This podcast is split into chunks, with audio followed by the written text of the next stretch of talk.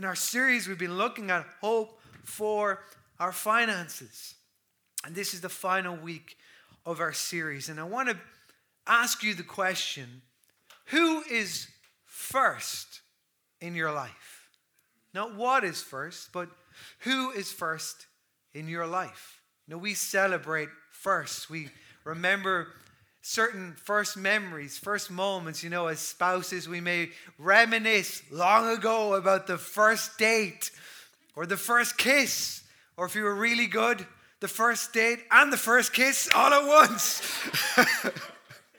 we reminisce, you know, you know, even about our children, as old or as grown up as they are, maybe now that we, we look, we remember the first time we met them, the emotions that we felt, the first birthday, first tooth, first first time that they went to school. We, we know all this time, the first night good sleep that we had 10 years after they grew up. And we, we, we know the first. We celebrate first. We, you know, the first time maybe in our own life that we learned how to cycle without stabilizers, or the first time that the first day at school or the first best friend that we had or the first job that we had or the first you know career that we decided to go on. We we all remember first because first are important. They have great meaning to us. You know in life and in the world first often represents best.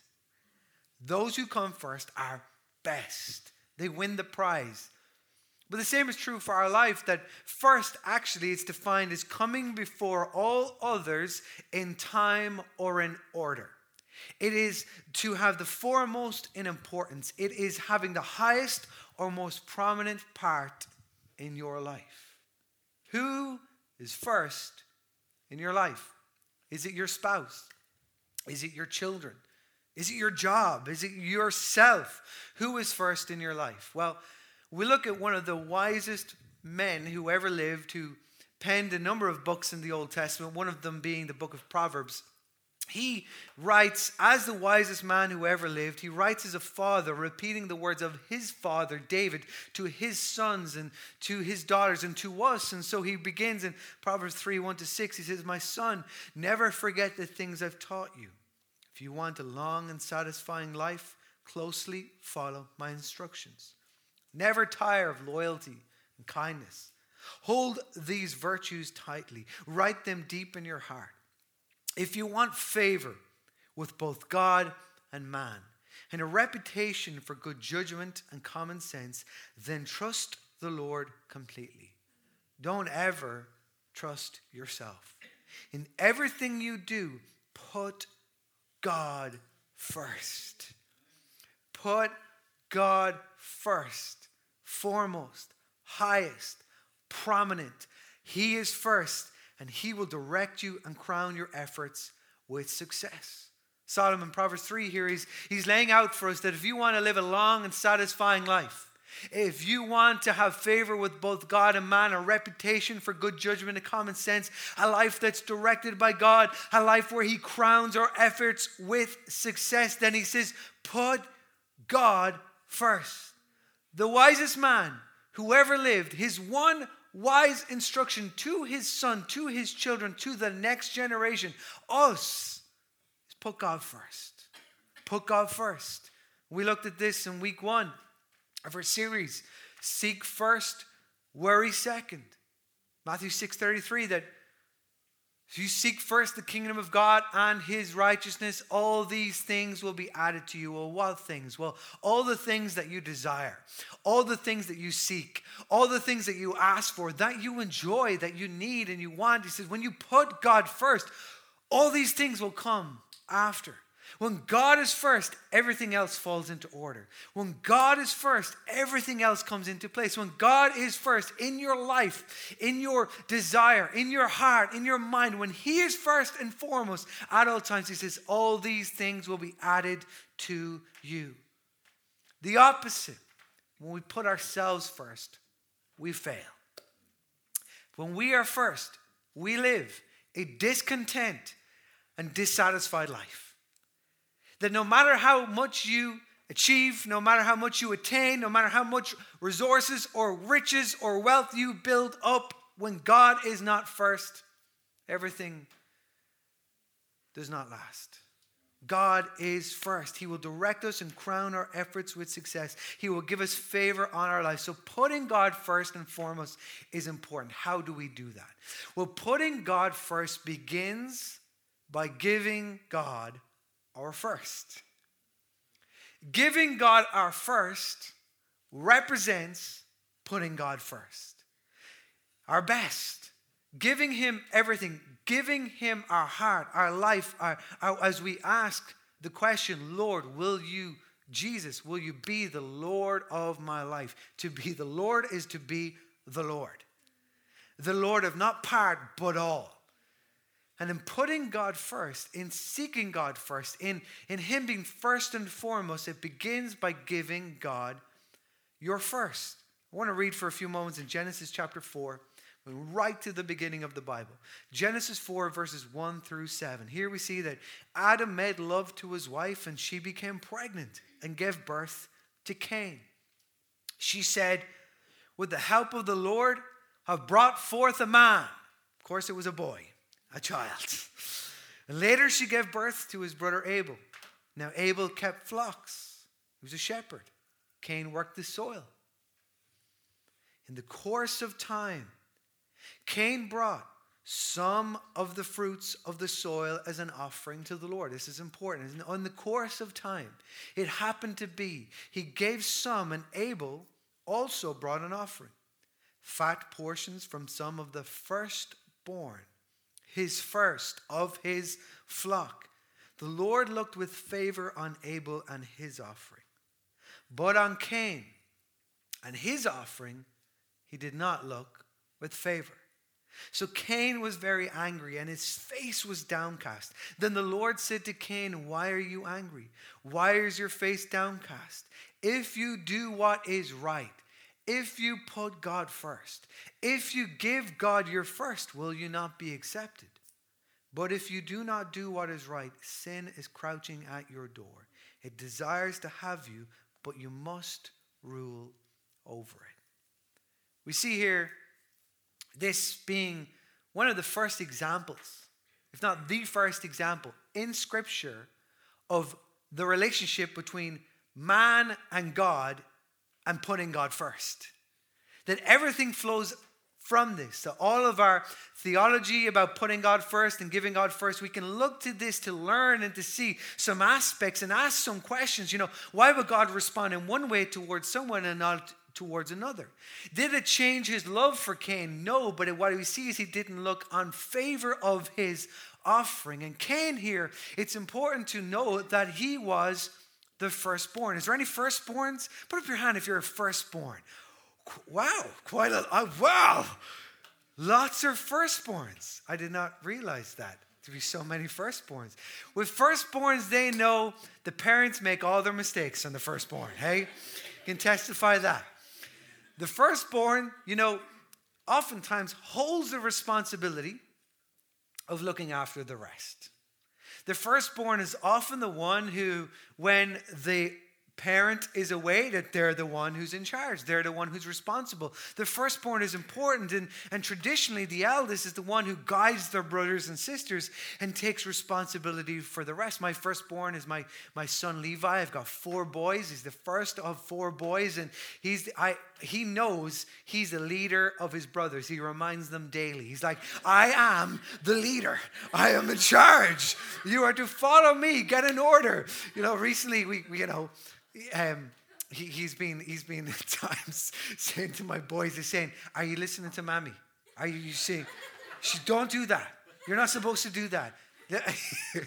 Rather than like you know, oftentimes you know, blaming them or or giving you know, telling on them, he's now taking responsibility for the rest. I'm in charge.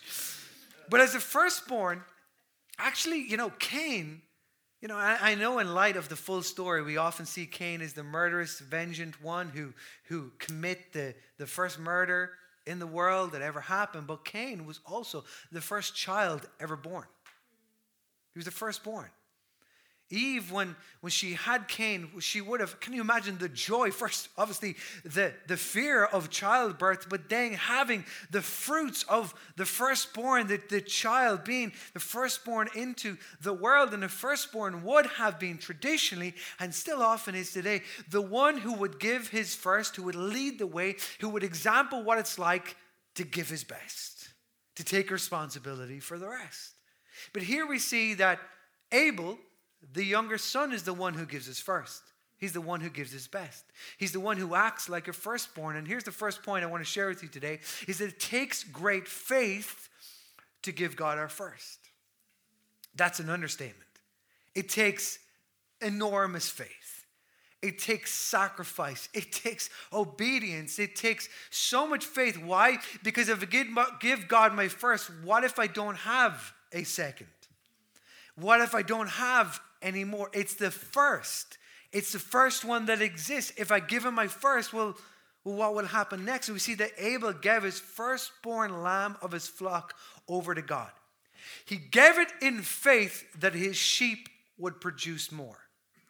He gave it in faith to God, recognizing that all of the productivity of his flock all comes from the Lord and all belongs to the Lord. Therefore, why would I not give my firstborn?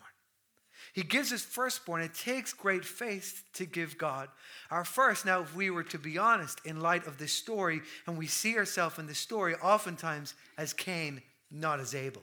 What does it say about Cain? Well, verse 3 says, In the course of time, Cain brought some of the fruits of the soil as an offering to the Lord. The New King James says, And in the process of time, it came to pass that Cain brought an offering to the Lord. Cain may have had good intentions. You, you could still argue that, that didn't Cain still give to God? Like, didn't he, didn't he still follow in the act of obedience? But what matters is not good intentions, but rather being intentional. Not saying, oh, I meant to, but did you do? It's not good enough to your, to your wife or your husband this Christmas to that one loved one in your life saying, on Christmas Day it comes, he goes, I, I meant to get you a gift. That's going to go out well. I meant you. I was in the shop. I was there. I saw what I could have got you, but I didn't do it. Because what's not, what's not important is your intentions. It's being intentional. By putting our faith into action, by putting God first. In contrast, verse 4 says, Abel brought an offering, fat portions from some of the firstborn of his flock. The Living Bible says he brought fatty cuts of meat from his best lambs, a lovely roast lamb, and presented them to the Lord. And the Lord accepted Abel's offering, but not Cain's. He looked upon Abel with favor, but not on Cain. Why is this? This unconditional, loving Father God who is most supreme. He, at the beginning of chapter 4, we see he's, he's responding in a way that we need to learn from because we can understand more about the nature of God and theology and how he works. And I believe that the reason that the Lord didn't accept Cain's offering was not because he gave less than Abel. It was not the amount that he gave, but it was the attitude of his heart. It was his attitude and his actions that flowed from his attitude. It was not the amount, it was his attitude. It was because of his attitude. Rather than submitting everything to God, he chose to do what he wants when he wants it. He chose to give what he wants on his terms, some over time. In contrast, the Lord accepted Abel's offering because he gave it and presented it in true faith, in dedication. He Abel gave his best, he gave his first, but God rejected Cain's offering because he saw a heart that lacked faith. He saw a selfish heart. He saw a heart that chose not to do what is right. As verse 7 says, You did not do what is right. Verse 5 and 6 says, So Cain was angry. His face was downcast. The Lord clearly sees Cain's demeanor and his heart, and he asks, Why are you angry? You know, why are you downcast? God saw that Cain's heart was not one of generosity and gratitude, but instead it was one of selfishness and greed. He saw his heart. He, he saw that he didn't give his best. He didn't bring his first to the Lord. He gives some over time. But in contrast, and it's important for us not to get so fixated on Cain, but to look at Abel. Why did God show so much favor on Abel? We see that Abel expressed his devotion and faith to God, where Hebrews in the New Testament says, Hebrews 11 4, by faith, Abel brought God a better offering than Cain did. By faith, he was commended as righteous when God spoke well of his offerings. Another translation says it like this Abel's offering gave evidence that he was a righteous man. It gave evidence. He showed it. He didn't just say it with his words, he showed it with his actions. Here's what's important Abel's offering was not better because the expense or the size of the gift, but the way in which it was given. The way in which it was given. The order of which was important. His gift was given to God first out of great faith. You see, what you give may not be great in man's eyes, but when it's given first, out of a grateful heart. When it's given in the right way, in God's eyes, it's seen as great. It's not the amount, it's the attitude of the heart. When we give our first, our tithe, our 10%, what happens? The 90% is blessed. When we give our first, God blesses the rest. When we give our first, when we give our best, when we say, I'm not just going to use my words to display my faith. I'm going to use my actions to display my faith. That in Scripture, time and time again, and talking about giving God your first, talking about the tithe, talking about presenting it to Him. When I give it to out to Him out of a generous heart, I receive His favor. I receive His blessing. What becomes blessed? The rest. As Eli has so eloquently put it that we do not necessarily receive financial gain because we've given to God. No, we receive blessings from God. What? What's blessed? The rest. The rest. The rest of what we hold in our hand. Here's the second thing I want to share with you it's about the context, not just the contents. It's about the context of our heart, not just the contents of our giving. Let's just imagine for a moment and we read this scripture where the roles are reversed. And if it was to read like this Cain, as a shepherd, gathered some of his flock of sheep. And over the course of time, gave God some of them as an offering. And Abel, who worked the soil, gave the first of his harvest crops. God would still have looked upon Abel's offering with favor and not on Cain. Because it wasn't about the contents you see, the contrast is not found in the contents. Well, he gave this or she gave that or they gave that. No, it's about the context of our heart. God, Cain gave a careless and thoughtless offering. Abel gave an intentional and generous offering. The same is true for us. Don't be so fixated on the contents of what you give, but rather on the context of your heart. That it's given out of a generous heart, out of a cheerful heart, that I get to give to God. I, we could take this and put it to any area of our life. When we worship, let's just say on Sunday morning, and that is, does not just define worship, but when we worship on Sunday morning, am I worshiping with a reluctant heart? Ah, oh, such a terrible week. Oh, God, Jesus. God could have done a better. Or could I actually open my arms, open my heart, say, God, I'm so grateful to you. I had a terrible week this week. I, I was kicked when I was down, I was beaten, I was oppressed, I was made fun of, but I give glory to you, God. I got a, such a generous heart, such a grateful heart. When you parent your children, how do you parent them? Where you're giving out? You're saying, the, how you focus on how bad they are and how wrong they've done and all the bad things. You say, God, I'm grateful. I'm so grateful. I'm just so grateful that I get to wake up this morning. I'm so grateful that I have these children who are wrecking my head. I'm so grateful that you've given me a job. How many times did this week did you give out about your job?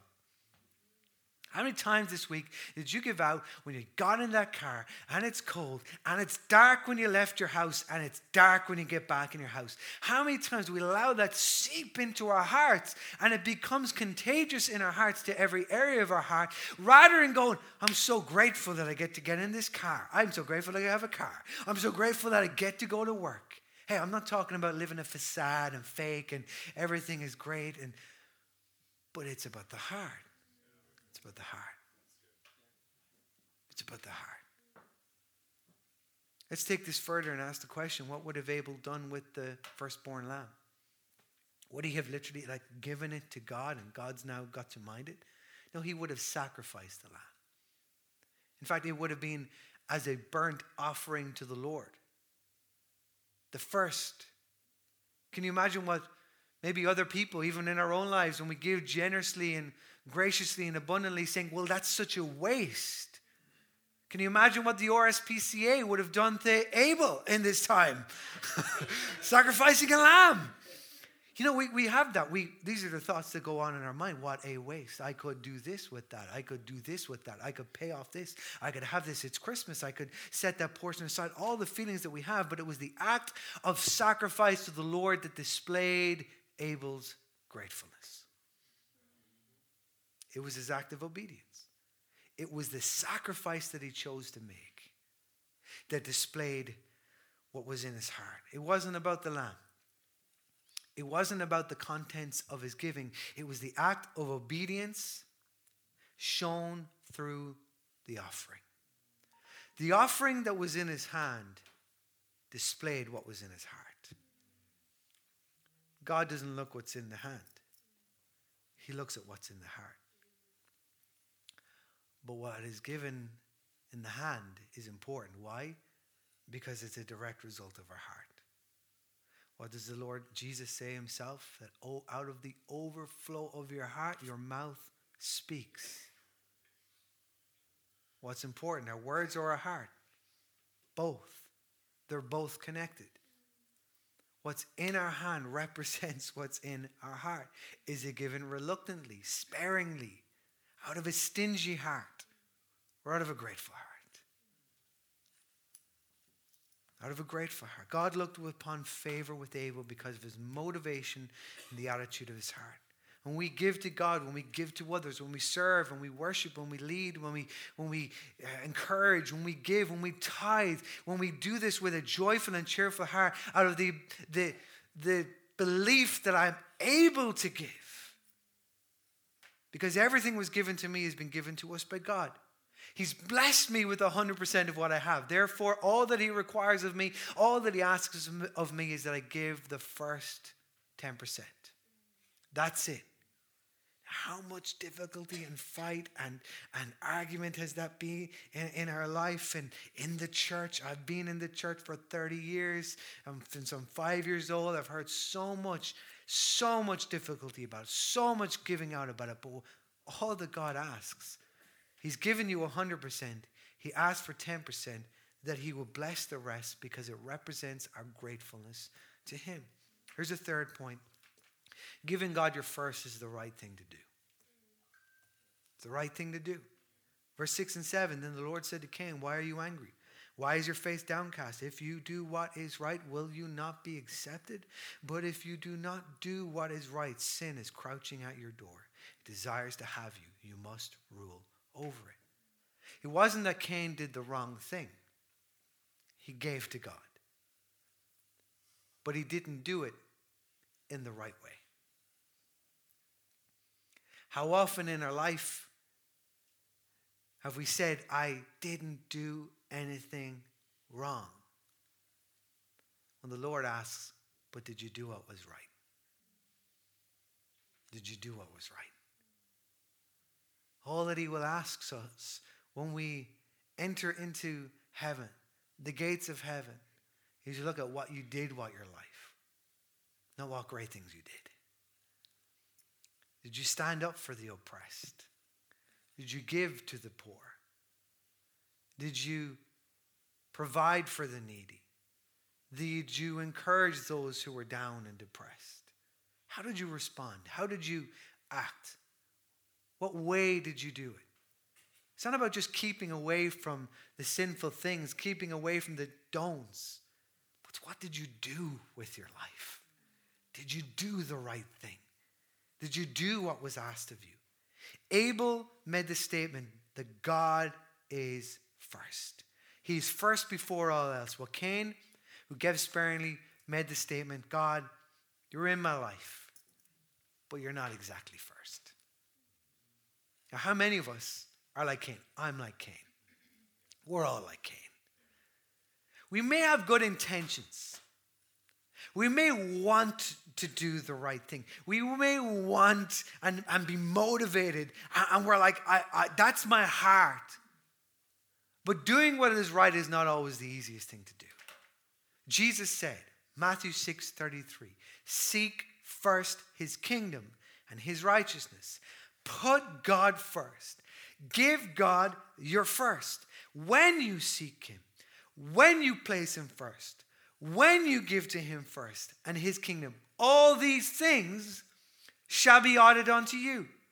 The question we ask of ourselves, of God, the statement and the, the conversations we have in our head well, what if I don't have enough after I give?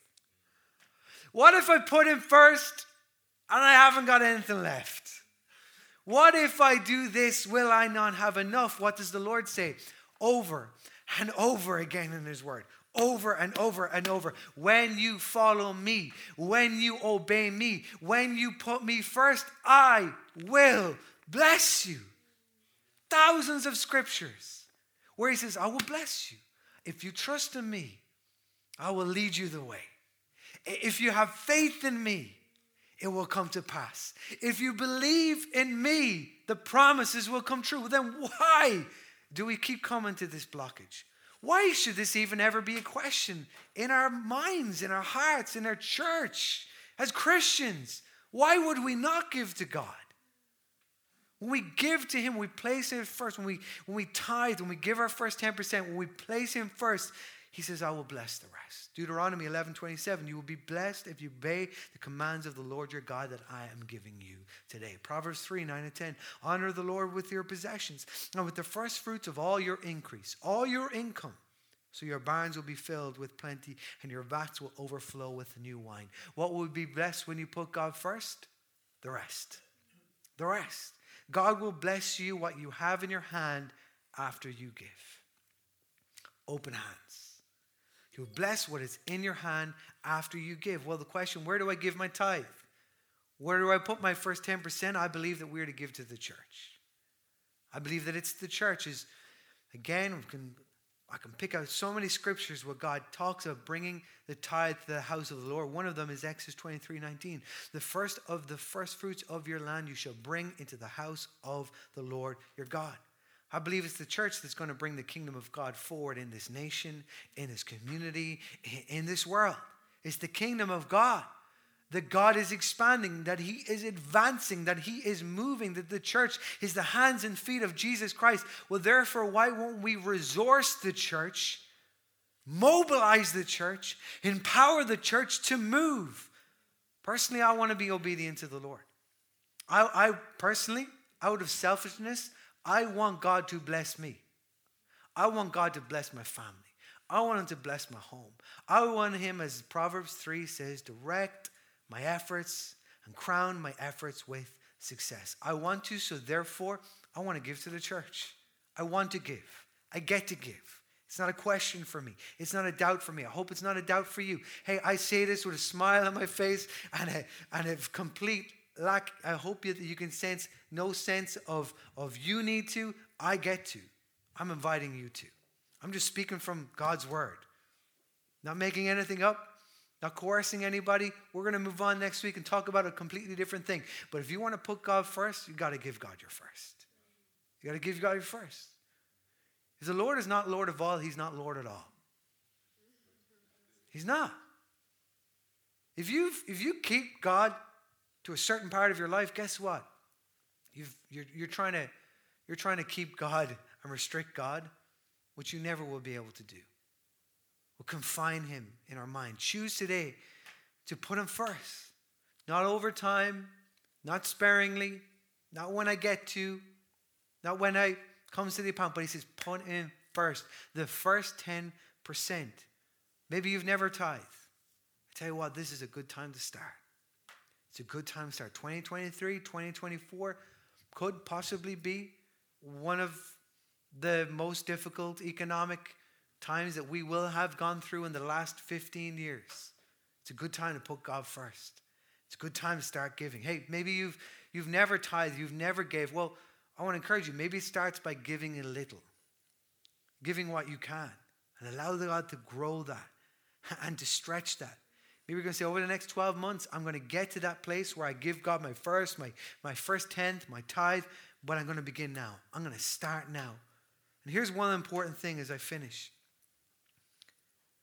I want you to hear me and what I'm saying and what I'm not saying. I'm not saying that God is not going to bless you if you don't give. I'm going to say that again. I'm not saying that God is not going to bless you if you don't give. God has already blessed you. He has blessed you abundantly. Look at you. He's blessed you so much He's given you so much. His grace is free, His favor is unmerited. But I am going to say, according to the Word of God, God says that when you give God your first, He will bless you. He will bless you. He will pour out His favor. He will pour out His blessing. When you put God first, when you give God first, He will bless you. Here's my final point as I'm going to invite the worship team back up. I want to give you the most important reason. I could have started with this and it could have been a short two minute sermon.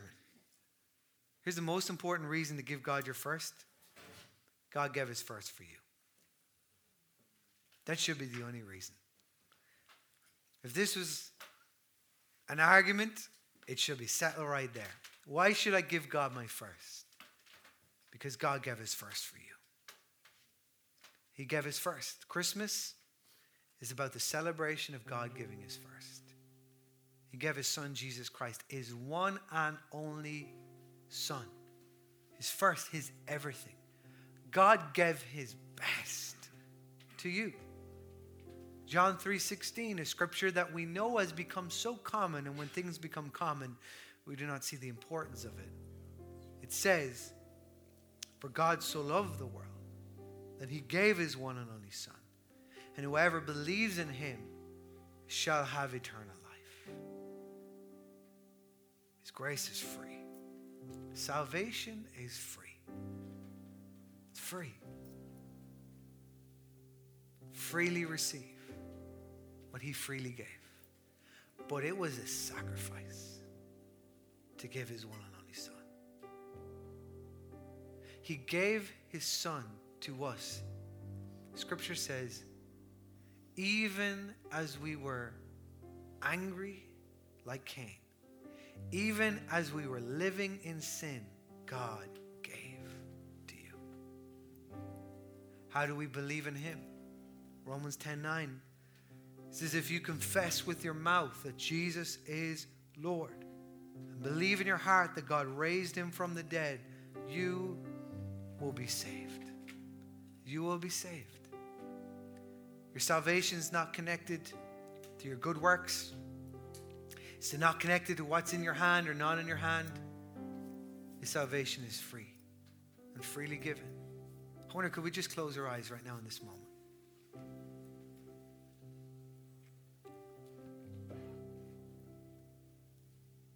I can imagine that your heart may be convicted as my heart was in preparation for this sermon and study. Again, receiving that revelation. Wow. I'm not going to hold on to my tithe. Wow. I get to give to God all the blessing, all the favor that He has for me. What about for you? Between you and the Lord right now is even I love when we ask the question how do we believe when it connects our heart with our mouth? Declaring with your mouth that Jesus is Lord. I want to give you an opportunity today to declare with your mouth. to, to maybe make that statement again be the Lord of my life, the ruler, the first, the most prominent, the highest above all other things. Be first in my heart, in my life. Would you just pray these words with me say, Jesus, I give you my first, I give you my best, I give you all of me. I surrender to you. Become the Lord of my life. I receive your forgiveness today. Choose to start again. I believe that I am saved, that I am forgiven. In Jesus' name.